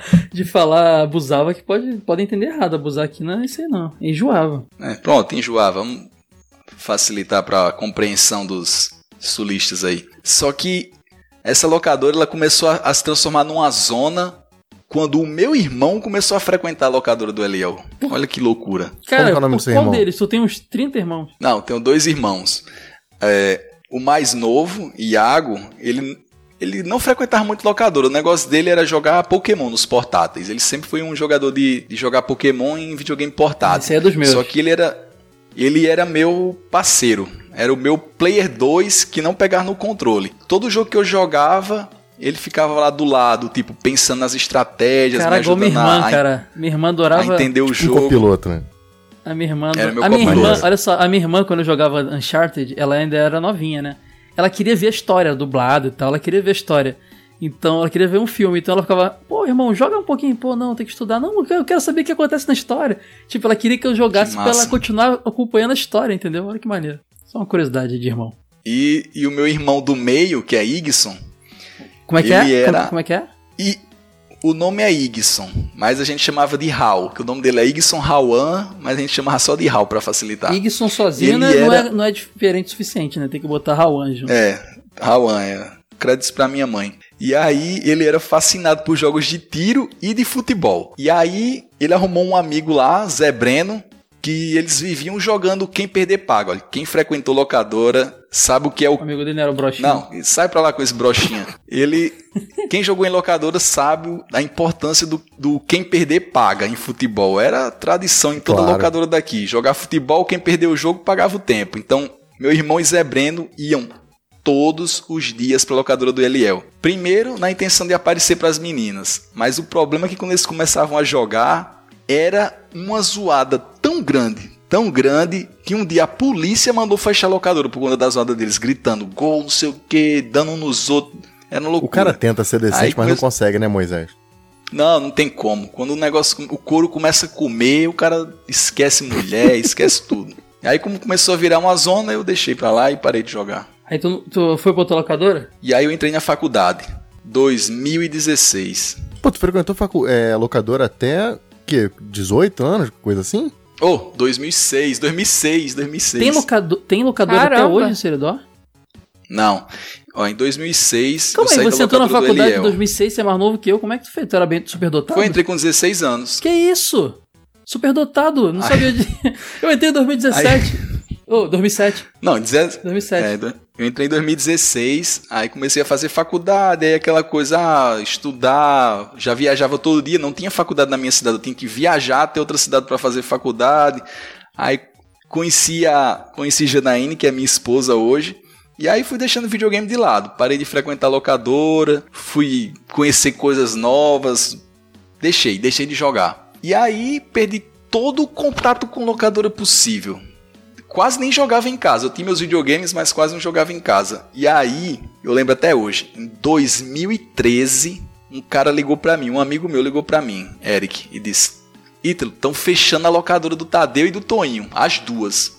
Vai ficar sem locadora em São Zé. Cara, aquilo me doeu de um jeito. Que é aquele negócio, você tava afastado, mas o carinho que você tem, tinha pelas locadoras era tão grande, tão grande, que era como se fosse a notícia de um amigo que você tava perdendo. Sabe por quê? A gente tem foi- aquela sensação de que qualquer momento pode fazer uma visita e vai estar lá. Entendeu? Mesmo estando É. longe. Quando você Uhum. percebe que não vai existir mais, você começa a pensar, caramba, cara, nunca mais eu vou ter a chance, eu não tô nem lá pra me despedir, sabe? Foi muito, muito duro. Eu tava terminando a faculdade, tava escrevendo um TCC sobre movimentos sociais. Olha que loucura, odiava isso, mas estava escrevendo. E o cara disse: Olha, vai fechar locadoras e São Zé não vai ter mais. Isso aí foi. Me doeu demais, demais. Eu lembro até hoje a, a sensação de chegar da, da, da faculdade e correr nas locadoras para falar com o pessoal, com o Tadeu, com o Toinho, com o Eliel. Os caras estavam fechando porque não era insustentável. Eles tentaram na época com as, com as lan houses, né? Tentou conviver no mesmo espaço, locador e lan house. Mas aí, quem queria jogar já tinha videogame em casa, quem queria computador já tinha computador em casa, então não, não- ficou insustentável manter uma E locadora. as locadoras que viraram Lan House? Tinha esse fenômeno. Ah, quase todas. A- cara, eu morava em Bangu e tinha lá no centro de Bangu a galeria Matilde, que ela era uma, um fliperama que também era locadora no segundo andar e a, a parte do segundo andar acabou, continuou sendo fliperama embaixo e a parte do segundo andar virou uma lan house, cara. Então, mas o Ítalo falou que frequentou locadora até 2006. Em 2006 não tinha mais nenhuma locadora das que eu frequentava, já era tudo lan house mesmo. Nessa época a gente já fazia isso há muito tempo, assim. Locadora, pelo menos do que eu frequentava, começou a acabar ali pra 98, não, até 2000, vai. Depois de 2000 pra frente já não tinha mais nada, já era tudo lan house, É, jogando CS. 2006, eu acho- 2006 acho que também, Quake. também era só locadora e fliperama ainda existia. Um ou outro assim. Ah, de bar, eu acho, né? Depois É. começou a migrar Não, pra não. shopping e tal. Tinha um flip, em Bangu tinha um fliperama, fliperama esse, esse foi guerreiro, durou muito. Porra, eu sinto muita falta de fliperama hoje em dia, sabia? Porque, cara, pensa no seguinte: era um espaço bom pra você chamar a galera e é, é diferente, sabe? Você jogar ombro a ombro com o cara e, tipo, você ganhou o cara, você dá aquela sacaneada e tal. No online, pode ser que tenha isso, mas não é a mesma coisa, sabe? Eu pelo menos não me sinto dessa forma. Faz falta um negócio desse. Uma das locadoras que eu frequentava na infância, assim, o empreendimento existe até hoje. Não é mais uma locadora, claro. Mas ela mudou de local só, foi para um local menor. Mas na época que começou essa coisa de Lan House, ela, come- ela comprou uns consoles da época e começou a cobrar hora para jogar e começou a vender jogo pirata também. Aí nisso eles foram se mantendo. Hoje, além do pessoal poder jogar lá, tipo, sempre que sai os consoles de uma geração nova, eles trazem, eles estão sempre com os consoles mais novos. Então, eles mantêm é, essa coisa do pessoal poder pagar para jogar lá. E hoje eles também vendem é, peça de computador. é, eu acho que fazem desbloqueio de videogame, essas coisas. Pô, mas essa parada de poder jogar pagando é o que mais faz falta, eu acho. É, lá ainda tem.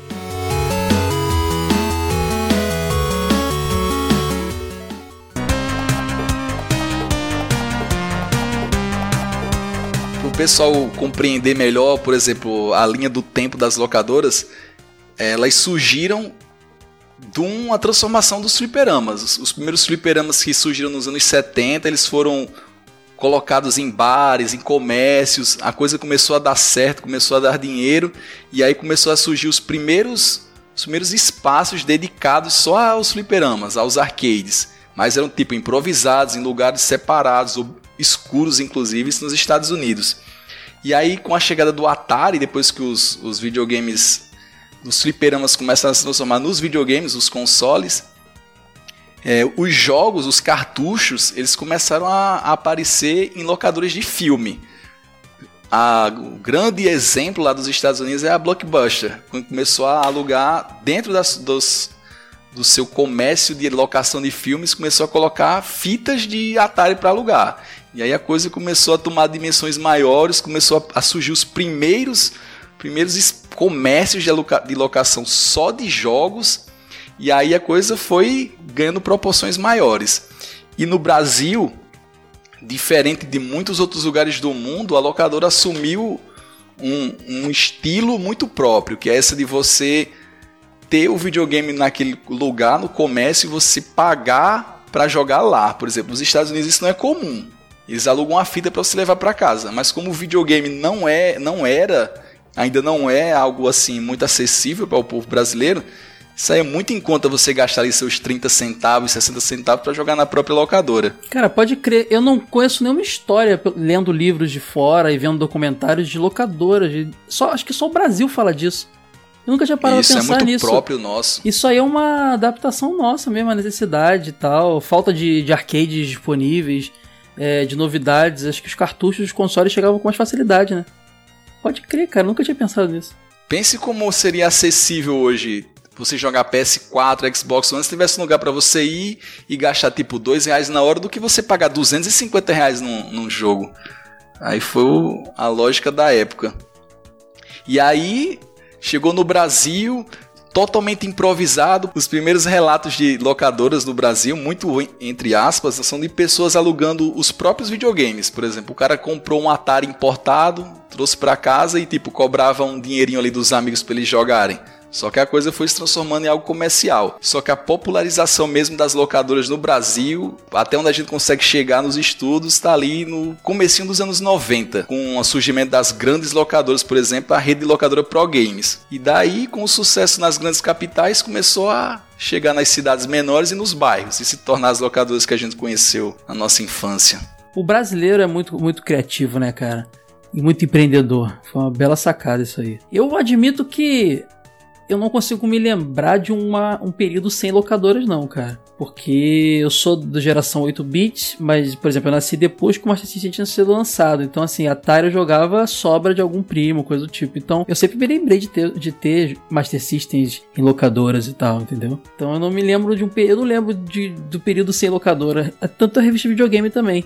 Eu já meio que meio que faz parte da minha infância, assim, sempre fez. É impressionante você pensar que a locadora, o espaço da locadora era um lugar comum na cidade, né? Toda cidade tinha sua locadora. Quando você chegava em algum lugar, ah, vamos aonde? Vamos na locadora. Sempre tinha uma locadora elas sempre quase eram do mesmo jeito. E elas viveram um auge ali muito grande na geração 8, 16 e 32 bit, né? Pegando até o Nintendo 64. Aí depois que chegou o PS1, ela viveu o seu o grande pico, mas aí com CD sendo vendido a 3 por 10, todo mundo começou a querer ter o próprio videogame em casa. E foi o início, o início do fim das locadoras.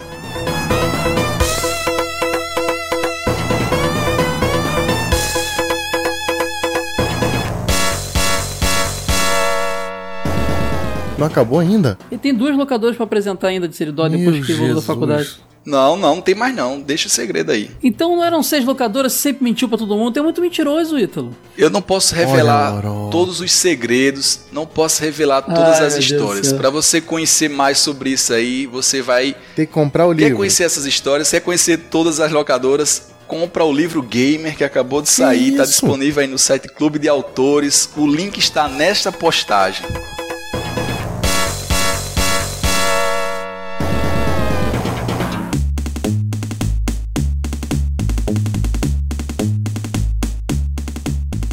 Tinha muita regra louca, né, na, na locadora. Derrubar o controle, você perde tempo. O cara perde descontava tempo, lá claro. 10 minutos do seu tempo se derrubasse o controle. Fala Falar palavrão. palavrão também descontava do tempo. Meu amigo, era o um negócio era rígido. Tinha que lavar as mãos antes de jogar, meu amigo. É claro, né, cara? O lugar vendia biscoito vagabundo. Tu comia um pacote de biscoito com a mão toda engordurada, vai pegar o controle? Faz sentido até. Tinha locadora, ó, aqui no Rio tinha um lance. Aqui no Rio, não, eu tô em São Paulo. Mas no Rio não podia entrar com uniforme. Então a gente ia para a escola com camiseta por baixo, tinha que trocar de camiseta antes de entrar na locadora. No fliperama também. Ah, é, cara, é verdade. Isso que eu ia perguntar para vocês. locadora era proibido entrar de, de camisa da escola. Só que, pô, a gente virava do avesso e entrava, né? E o cara sabia que tava aquela etiqueta pra fora, aquela costura aparecendo. E tava nem Ele aí. queria o dinheiro, né, cara? Cara, cara a tá minha mãe não entendia como que no calor do Rio de Janeiro eu ia pra escola todos os dias com duas camisetas, cara. Tadinha. Hoje em dia ela sabe, que eu contei. Mas ela reclamou pra caramba. Eu passaria a noite toda contando história aqui, mas tem uma, tem uma que me marca muito, que é a do garoto Game Shark. Como vocês já viram, São José realmente é isolada. A gente tá aqui na quase no divisa com o Suriname, mas tipo, não chegava informação. Então, tinha um carinha aqui na locadora que ele era assim, o super astro das locadoras. Ele fazia coisas que ninguém mais fazia. Ele zerava todos os jogos, ele tinha todos os personagens em todos os jogos de luta. Ele só, ele só fazia perfect lá nos Dance Dance. Ele zerava todos os Digimon. Meu amigo, ele zerava Digimon World assim, tinha todos os Digimon na cidade. E ninguém sabia o segredo dele. Só que a gente começou a desconfiar quando ele tinha todo um ritual para poder começar a jogar. Tinha que ligar o PS1 com um CDzinho diferente lá. Abria o videogame com ele ligado para trocar de CD. Aí a galera começou a cair em cima. Tem um mistério, mas também ninguém desconfiava do que era não. Até que um dia, na locadora do Tadeu, ele tava jogando Dance Dance Revolution, um do PS1 que tem uma versão da Disney, só com música lá da Disney, e o cara só tirando perfect, tirando perfect. Quando a fé entrou uma galega, agora era uma galega na locadora. Galega, eu descobri esses, esses dias, é gente loura, né? Pessoa loura é galega. Uma né? loira assim, É, caprichada. entrou na locadora e, tipo, ninguém era acostumado a ver mulheres na locadora. Quando ela entrou, a molecada toda parou assim, babando. E nessa parada dos- de todo mundo babando, olhando pra ela, o maldito do cara lá, o mestre das locadoras, parou também. O problema é que quando ele parou pra olhar pra menina, o jogo continuou fazendo perfect. Acertando, acertando, acertando, acertando. Pronto. Quando o primeiro olhou que viu que o jogo tava jogando sozinho, os caras deixaram a menina de lado e começaram a gritar na locadora: Safado, traíra! Não pode, não pode. Começou aquela gritaria. Aí pronto, aqui era assim. Quando o primeiro gritasse o outro respondesse, meu amigo, podia estar acontecendo o que fosse. Ninguém queria saber o que era, não. Era briga, briga, burro, uns dando nos outros, jogando cadeira pra cima, tudo, bagunçando a locadora, gritando, outros correndo assim na frente da locadora pra enlouquecer tudo. Desmascarou, desmascarou, não joga nada, não joga nada.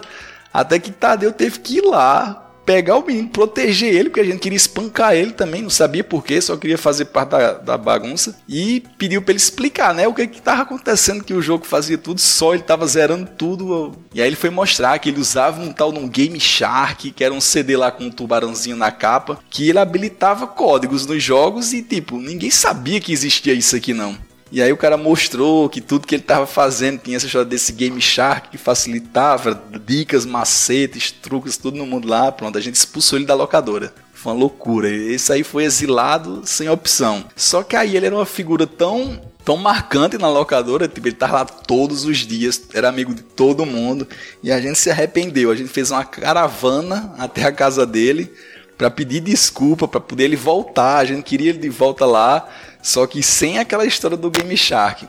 E aí ele voltou, a gente continuou amigo, até hoje a gente é amigo e meu amigo, sempre que a gente senta pra conversar depois de muito tempo sem se ver, a gente relembra essas histórias, é bate uma saudade quando fala de locadora. E como é que ele ganhou o apelido de brochinha? Não, e brochinha é outra e eu não posso revelar os- o motivo, não. Mas esse lance da saudade é onde eu encerrei, assim, pude admitir pra mim mesmo que as locadoras tinham acabado, por exemplo. Foi em 2003, eu tava saindo da faculdade e eu resolvi, tipo, pra homenagear essa história das locadoras, eu pensei, ah, vou abandonar esse meu TCC aqui e vou escrever meu TCC sobre as locadoras. Procurei lá, estudei e escrevi a, a minha monografia sobre uma tese que dizia que as, as locadoras eram o principal espaço de interação social entre as crianças da, da cidade. E foi a minha primeira experiência com escrita, assim, produzir algo. Aí eu lancei um livro, peguei a monografia e lancei um livro, que é Videogame Locadora, Espaços de Sociabilidade em São José, e joguei na internet, em PDF. E usei ele para tentar uma vaguinha assim em algum site que escrevia sobre jogos, e foi a partir dele que, que eu entrei nos primeiros sites, comecei a escrever as primeiras revistas e vim parar aqui. Cara, e você hoje em dia tem uma coluna lá no Jogo Velho também, além dos seus livros, que é o Papo de Locadora, né? Onde você conta É, um pouco tô- dessas histórias aí. todas essas histórias que a gente tá contando aqui, que eu relembrei algumas, é, eu escrevo lá no Jogo Velho, na coluna Papo de Locadora, toda sexta ou quinta a gente tá saindo e provavelmente no momento que esse cast tá saindo, eu tô publicando a minha última crônica na coluna Papo de Locadora. Aí você vai sair de novo do Jogo Velho depois Não, disso? que é justamente uma história sobre o fim das locadoras. É, na hora que você terminar de ouvir aqui, pode passar lá na coluna Papo de Locadora, que é o texto que vai encerrar a coluna. É a minha última história sobre locadoras no jogo velho, e a partir de agora a gente vai escrever sobre outras coisas. Então fiquem atentos aí ao site, que a gente tá sempre produzindo coisa boa por lá. Ítalo, e além então da sua coluna lá no Jogo Velho, é o Papo de Locadora, você, como eu falei mais antes, você pegou agora suas melhores histórias, ou todas as suas histórias, e acrescentou mais umas novas. E fez o livro Gamer, né? Com aquela capa lindíssima, com ilustração linda, com você jogando Mega Drive, né? Maravilhosa. Mas que traíra. Até agora eu já tinha escrito quatro livros. Que era o Videogame Locadora, Os Videogames e Eu, Papo de Locadora, o Game Chronicles que eu escrevi com o Wade e vários convidados. E aí eu reuni todas as minhas crônicas, são 44 crônicas nesse livro Gamer. É só história de locadora. E aí eu fiz uma pré-venda lá com é, um, exemplares limitados e vendeu tudo, mas agora o livro está disponível no site Clube de Autores. Lá você pode comprar o livro Gamer com histórias a granel lá. Vocês vão ter são mais de 300 páginas de histórias, 44 histórias. E além do, desse último livro, lá na, no Clube de Autores vocês encontram todos os meus livros. Os cinco livros estão disponíveis lá, que antes estavam esgotados, mas agora vocês conseguem comprar todos lá. O frete é de primeira. Se você conseguir ir na gráfica, dá para tirar pessoalmente lá. Então tá o convite. O link tá aí no post. Cada livro custa, eu acho que uns 30 e poucos reais. Dá para pagar nessa crise, né? E também se não quiser comprar, menos o gamer, todos os outros estão no jogo velho. O PDF lá para você baixar ah, é, em casa é. de boa. Ah, mas é legal ter na prateleira e ler livro no papel é, é, muito, é outra parada, cara. Eu particularmente uso Kindle, mas quando eu gosto muito eu quero ter o livro também e recomendo demais seus livros, Ito. Acho que você conta crônicas como ninguém. É um É grande cronista, Ito. Agora, depois de tanto zoar, eu tô aqui te elogiando. Muito obrigado, cara. Eu sabia que podia contar com você aqui. Não, eu quando penso no Ítalo, lembro de um, uma, uma fábula infantil muito famosa, que era de um menino de madeira que queria Ah, se transformar Pinóquio. num menino de verdade. Muito bonita essa história. Ítalo, Me lembra o Ítalo. dessas histórias que você contou aqui no seu livro, quais são reais, quantas são reais e quantas são fictícias? A do Brochinha deve ser verdade. O resto não. Eu, eu, eu vou ser bem, bem verdadeiro com você agora. Tudo todas, todas, sem exceção, são verdadeiras. Todas. Só que aí tem um detalhe ou outro ali que tá pra tornar a coisa mais emocionante. Pra deixar a coisa assim, mais. No livro você revela a história do Brochinha? Não, não, não revela Fica não, pro não próximo revelar, então, não. galera. Próximo livro do Ítalo vai ter a história do Brochinha. Aposto Vida que o e nome da obra de Raquel era um, nome, era um nome bem bizarro, ele trocou pra Raquel pra ficar mais palatável, mais bonito. Todas histórias reais, baseadas em fatos reais.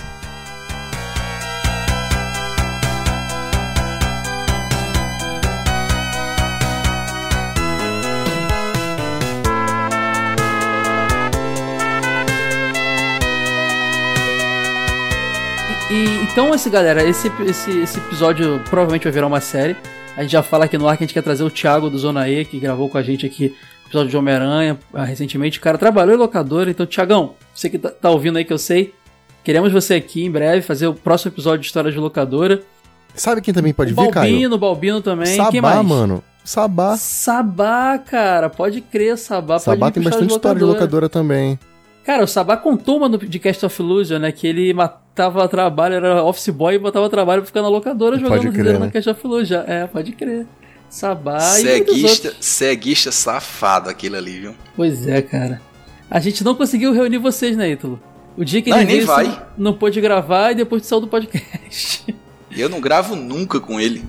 Então, pessoal que tiver história de locadora, comente aí, deixe nos comentários, mande por e-mail também, podcast.jogovelho.com.br ou nos comentários aqui desse, do post desse episódio, que a gente faz na sessão de, de- da fase bônus do próximo episódio, na sessão de feedbacks, quase que uma segunda parte aqui contando as histórias de vocês também, cara. Vai ser muito bacana. É isso aí, galera. Também compartilhem aí o nosso podcast nas redes sociais para ajudar a gente. Avaliem a gente lá no iTunes, porque isso também ajuda pra caramba. E até o próximo, galera. Valeu. Aloura.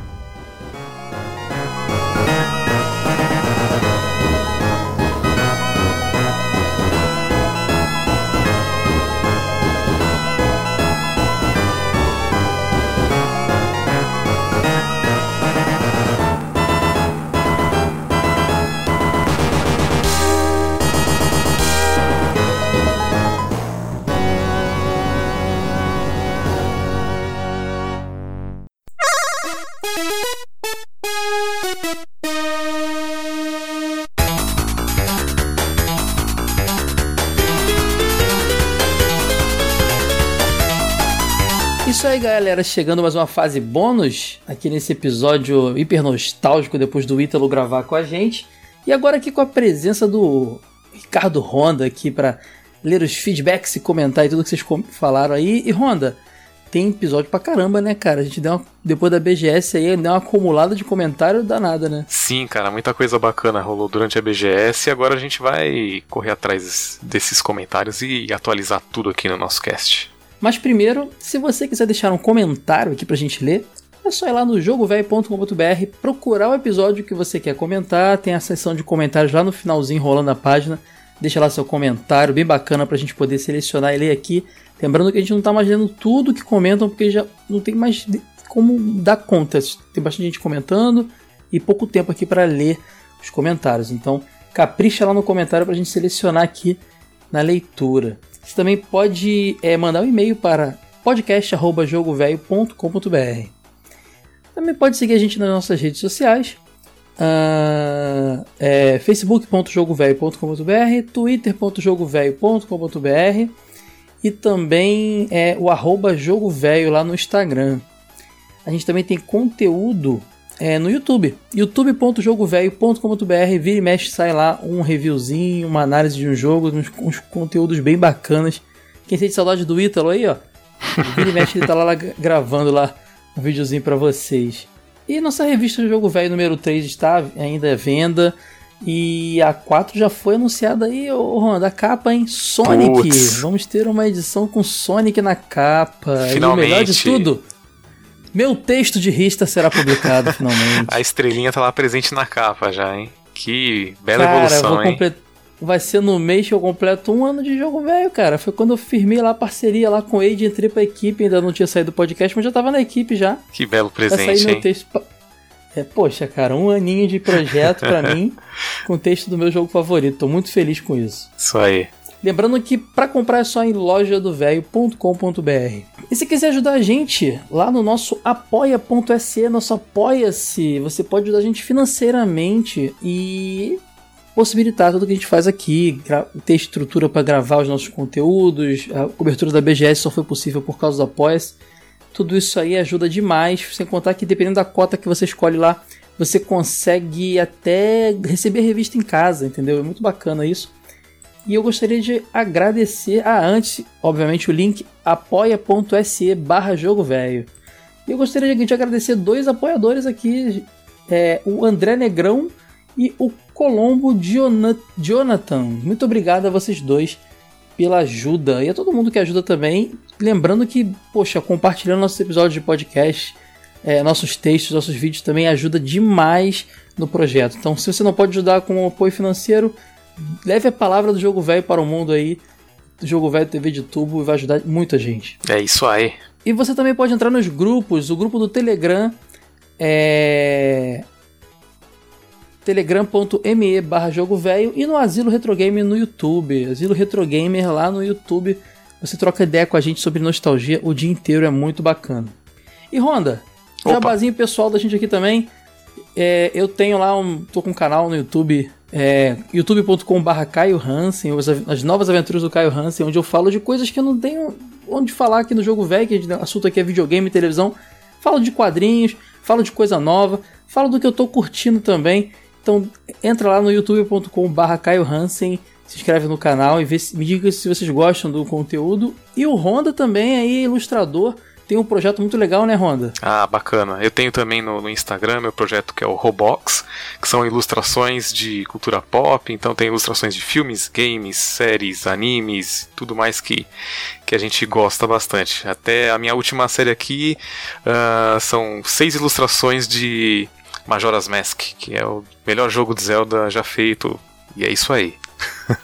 E agora dá para comprar itens, né? Camisa, adesivo, né? Sim, com certeza. Eu tenho minhas duas lojinhas uh, que vendem camisetas, adesivos, cartões postais, quadros e um monte de outras coisas. Quem quiser dar uma força pode me encontrar lá no Instagram como underline robox underline. Lá tem todos os links. Começando a ler aqui pelo, de trás para frente o primeiro coment, o último comentário aqui do episódio que a gente fez lá na BGS, ao vivão lá lendas na, presentes na BGS 2018, episódio 26. A gente falou do Yoshinori Ono, da galera que tava é, andando por lá, o, o, os grandes nomes da, dos game, retro games aí. O Gladson comentou que não encontrou ninguém da, da, da, gente lá. Poxa, Gladson, quando for assim, manda um comentário lá no grupo que a gente manda uma mensagem que a gente se encontra lá. E o Darley também é, é, elogiou os convites, as pessoas que estavam lá presentes, os, os grandes nomes aí. Então, Abração para vocês dois, Gladson e Darley. No nosso episódio 25 aqui, o entrevista com o Gilsomar Livramento, a redator da revista Gamer, foi muito piloto legal. da revista Gamer. Uma lenda aí que eu sou muito fã e fiquei muito feliz de me tornar amigo Gente dele, boníssima, cara né? sensacional. Ele é humildade pura, cara. É, o próprio Gladson comenta, pô, velho, o cara participou de um monte de parada e é super humilde. Uau, esse cara devia fazer palestras no mundo game imaginei o tanto que o cara tem para contar de bastidores de revista, sem falar de games. Muito bom, vida longa para o cara. Tomara que o Gilson esteja lendo claro. aí o elogio aí, cara. E, e, é bem merecido, né? O cara Sem é dúvida. sensacional. Outro, agora, outro episódio aqui que a gente gravou lá também foi o PC Raiz versus PC Nutella, já que na BGS tinha muita coisa Puts. de PC, né? Honda Sim, gravou com a gente. Na TV né, de, na TV de tubo não, na minha estreia no Jogo Velho podcast, pô. ah, é verdade, cara. É Você verdade, foi a primeira vez, não, bem né? bacana. Foi um ótimo bate-papo lá com um monte de gente legal. E presencial é tão maneiro, né, cara? Sim, Gravar presencial é demais. Com certeza. Comentário do Darley Santos. Uma discussão sobre PC e games em plena BGS suave. Fui ter meu primeiro PC em 2004 só, mas só no ano seguinte fui jogar pela primeira vez nele. O jogo foi Max Payne 2. Muita coisa boa lembro desse tempo. Depois joguei Silent Hill 2, que me tragou para dentro da tela. Apesar de alguns bugs tensos, como paredes desaparecendo, o jogo vinha lindamente traduzido para português. Uma vantagem jogando no PC. Depois joguei The Legend of Zelda Ocarina of Time e The Legend of Zelda Majora's Mask, é emulação, ó. Uhum. É emulação. Isso aí. O primeiro tinha começado no fliperão, mas não consegui finalizar lá. Então acabei acertando as contas com o passado. Deve ser locadora, né? Ah, sim. Provavelmente no, no flip, é, se refere a locadora. Uhum. E o segundo pude conhecer, tudo isso graças ao emulador. Ainda consegui finalizar o GoldenEye 007 clássico, que nos tempos de fliperama só jogava com meu primo no mata-mata. Enfim, nunca fui de jogar muito em computador, até instalei certa vez o emulador de Super Nintendo, mas depois de explorar um pouco os jogos nunca mais peguei. Acabo jogando mesmo nos consoles. Quando paro para pensar em computador e games via emulador, acabo lembrando da primeira vez que vi um pendrive uma coisinha minúscula na qual eu poderia guardar tantas e tantas coisas. A capacidade de armazenamento crescente é impressionante e é engraçado como isso fica banal com o tempo. A facilidade de ter uma vasta biblioteca de jogos uh, via emulador chega a ser inebriante. Com meu computador atual daria para rodar umas coisas mais legais. É isso aí, Darley. Obrigado pelo seu depoimento aí, cara. Abração. E para fechar aqui, finalmente, né, Honda? Sim. O episódio aí mesmo para valer, que não foi ao vivão. O episódio 23 sobre Altered Beast. Sim. Eu gostei muito de gravar, cara. Super clássico, né? Gostei, de, gostei demais aí. Eu vou começar com um comentário aqui do Elder. O Elder comenta: Bem pessoal, eu escutei poucos podcasts de jogo velho. Ultimamente tenho escutado mais dos meus camaradas da Retrosfera. Até mesmo porque é muito legal poder ver a vivência de todos. Acho que não é, preciso me apresentar como um catedrático da SEGA na escola Mega Drive. Mas esse podcast me chamou a atenção por ser um jogo do coração. Altered Beast para mim foi a resultante do Sound Visual Speed Shock. Nossa, que doideira. Louco. Pude conferir esse jogo sendo colocado na vitrine de estreia do console. Uh, para muitos pode parecer meio incomum, mas acho que Altered Beast é um jogo que possui uma característica muito interessante em sua aparência. E sim, carrega um terror. Era o mais nefasto que poderia se ter daquele momento, tratando de animações plausíveis. Portanto, não me admira a, coleção da, a colocação da Sora como algo que é aterrorizante para uma criança. Isso mostra que o game foi feito para quebrar o paradigma do mercado vigente da época. Aí ele bota aqui, parabéns pelo episódio Wade, Sorry Caio. Ele bota aqui subliminarmente aqui, ó. Engraçado, ele bota. Tu bota o cursor e aparece a palavra. Você, como é que tu fez isso, El? Depois me ensina. Que Ítalo, magia é essa? Para de refu... Ítalo, para de refutar a SEGA. Nem sei se ele vai ler isso. é, cara, se ele não ler, eu vou falar pra ele aí, o, o, o esporro que você deu aí, o Helder. Muito bom. Aí ele bota aqui Helder Aço, Aço Borges, comunidade Mega Drive. Aí ele bota aqui Abraços, equipe, obrigado pela recente divulgação da MZ. É a, é a Magazine, né? A revista lá que a galera da comunidade Mega Drive fez para comemorar o aniversário do console e tudo mais. A gente divulgou aqui no episódio. Muito bacana, galera. Abração, Helder. Brigadão pelo seu comentário. E agora eu vou ler o comentário do Felipe Dias, também sobre o cast que foi gravado aqui do Altered Beast. Ele começa com a emblemática frase Rise from your grave e coloca aqui, toca agora thriller do Michael Jackson, boa. É tudo a ver, né? tudo a ver. Buenas, seus velhos loucos. Não tive Mega Drive, sempre fui bandeado pro lado da Nintendo. Tamo junto, Ítalo. E ó, mais um aí do time do Ítalo. Acabei por conhecer os clássicos da SEGA somente anos depois por emulador, portanto não tenho lembranças marcadas na minha mente. Mas mesmo assim o cast foi alto nível, como sempre, mas Gyodai de Jaspion que é isso, Ed? Você é japonês, cara. Gyodai é do Changeman. E Caio, quando você falou de six pack, só pensei em cerveja. Nossa, pode crer, hein? Six pack. Essa, não, é, essa eu não peguei, não, cara. Acho que eu não sou cervejeiro o suficiente, não. Pô, é o fardo. Não sei se é fardo também que vocês chamam aí no Rio, mas é o fardo de cerveja, que vem com ah, seis. Ah, pode crer, pode crer. Aqui a gente chama de engradado. Engradado, então, é. A gente chama de fardo. Six pack, hein? Essa Pode foi boa. Agora deixa eu ir ali pegar o endereço do AA e continuem pegando ali no Cocorô, porque nostalgia pouco é bobagem. Olha, cara, todo otaku, hein? PS, uma cabeça dentro do pote de maionese foi sensacional. cara, eu sinceramente não lembro dessa, dessa frase cara, aí, é mas tudo falar. bem. A gente tá, tá tanto tempo que a gente gravou esse episódio outra coisa aconteceu que eu não lembro do que, aconteceu. Mas, Felipe, deve ter sido besteira do. Certeza. É, então, o Wade respondeu na sequência aqui. Eu tô igual videogame velho, tem horas que dá tilt, então provavelmente não, foi alguma mas besteira. Ele fala isso aí com relação ao Gyodai. Ah, é Nossa, do Gyodai. O pior é que o Wade fala. Aí depois ele diz que tá errado, aí eu falo, não, Wade, é isso mesmo. tipo, eu ajudei ele errado, sabe? Ah, é pouca Ai. coisa na cabeça, né? Aí confunde. Verdade. Mas foi muito bacana. E aqui ele fala um negócio bem interessante, isso, né? De, de ter ficado mais lá da Nintendo. Eu confesso para vocês que eu joguei Altered Beast ano passado pela primeira vez na minha vida. Eu nunca tinha jogado, cara. E eu sempre fui time Sega, cara. Que loucura isso. Mas é um jogão, mega recomendado. Isso aí, valeu, Felipe. Valeu. Então agora eu vou ler uh, o comentário do Bruno Castro Alves. E ele começa falando aquela emblemática frase, só que do jeito que ele ouvia, né? Vai, Vanderlei, no Rise from Your Grave. Não considero Altered Beast um beat'em up. Para mim, tem que ter movimento no eixo Y. Está mais para um plataforma. É um jogo honesto, tem seus problemas, mas é divertido. E a temática greco-romana, mitológica, é uma das que mais me fascinam. Tanks Cavaleiros do Zodíaco, beijos. Só uma correção: a versão do Mega Drive tem multiplayer sim. Caraca. Hum, a gente apoia... deu esse mole aí, falamos que não tinha. É, cara, eu não lembrava de verdade. Aí ele fala aqui: apoia um episódio ou quem sabe uma revista especial sobre Phantasy Star. É uma série que merecia bem mais atenção. Sim, é um clássico também, né? Phantasy Star. A gente tem vontade de fazer, cara, mas tem que se preparar bem, porque RPG sempre preocupante. É. A gente tá para fazer de um RPG aí, então a gente tá se preparando hum. e tal. É, infelizmente não dá para emendar um no outro porque tem que jogar, né, cara? Então é, é complicado. Mas Fantasy Star a gente tá com vontade, vai rolar. Legal, legal. Aí ele complementa o comentário dele aqui uma fotinho da caixa do Mega Drive 2017 com Altered Beast. Foto da própria tela. que ficou linda. Aí ele posta uma foto dele, provavelmente pessoal, bem bacana, da caixa do Mega Drive. Cara, é a Tectoy não acertou muito com o preço desse Mega Drive, na minha opinião, mas ela acertou muito com a nostalgia, cara. É, a Fazer a caixa. Teve votação também, né? Na época Sim. a gente escolheu.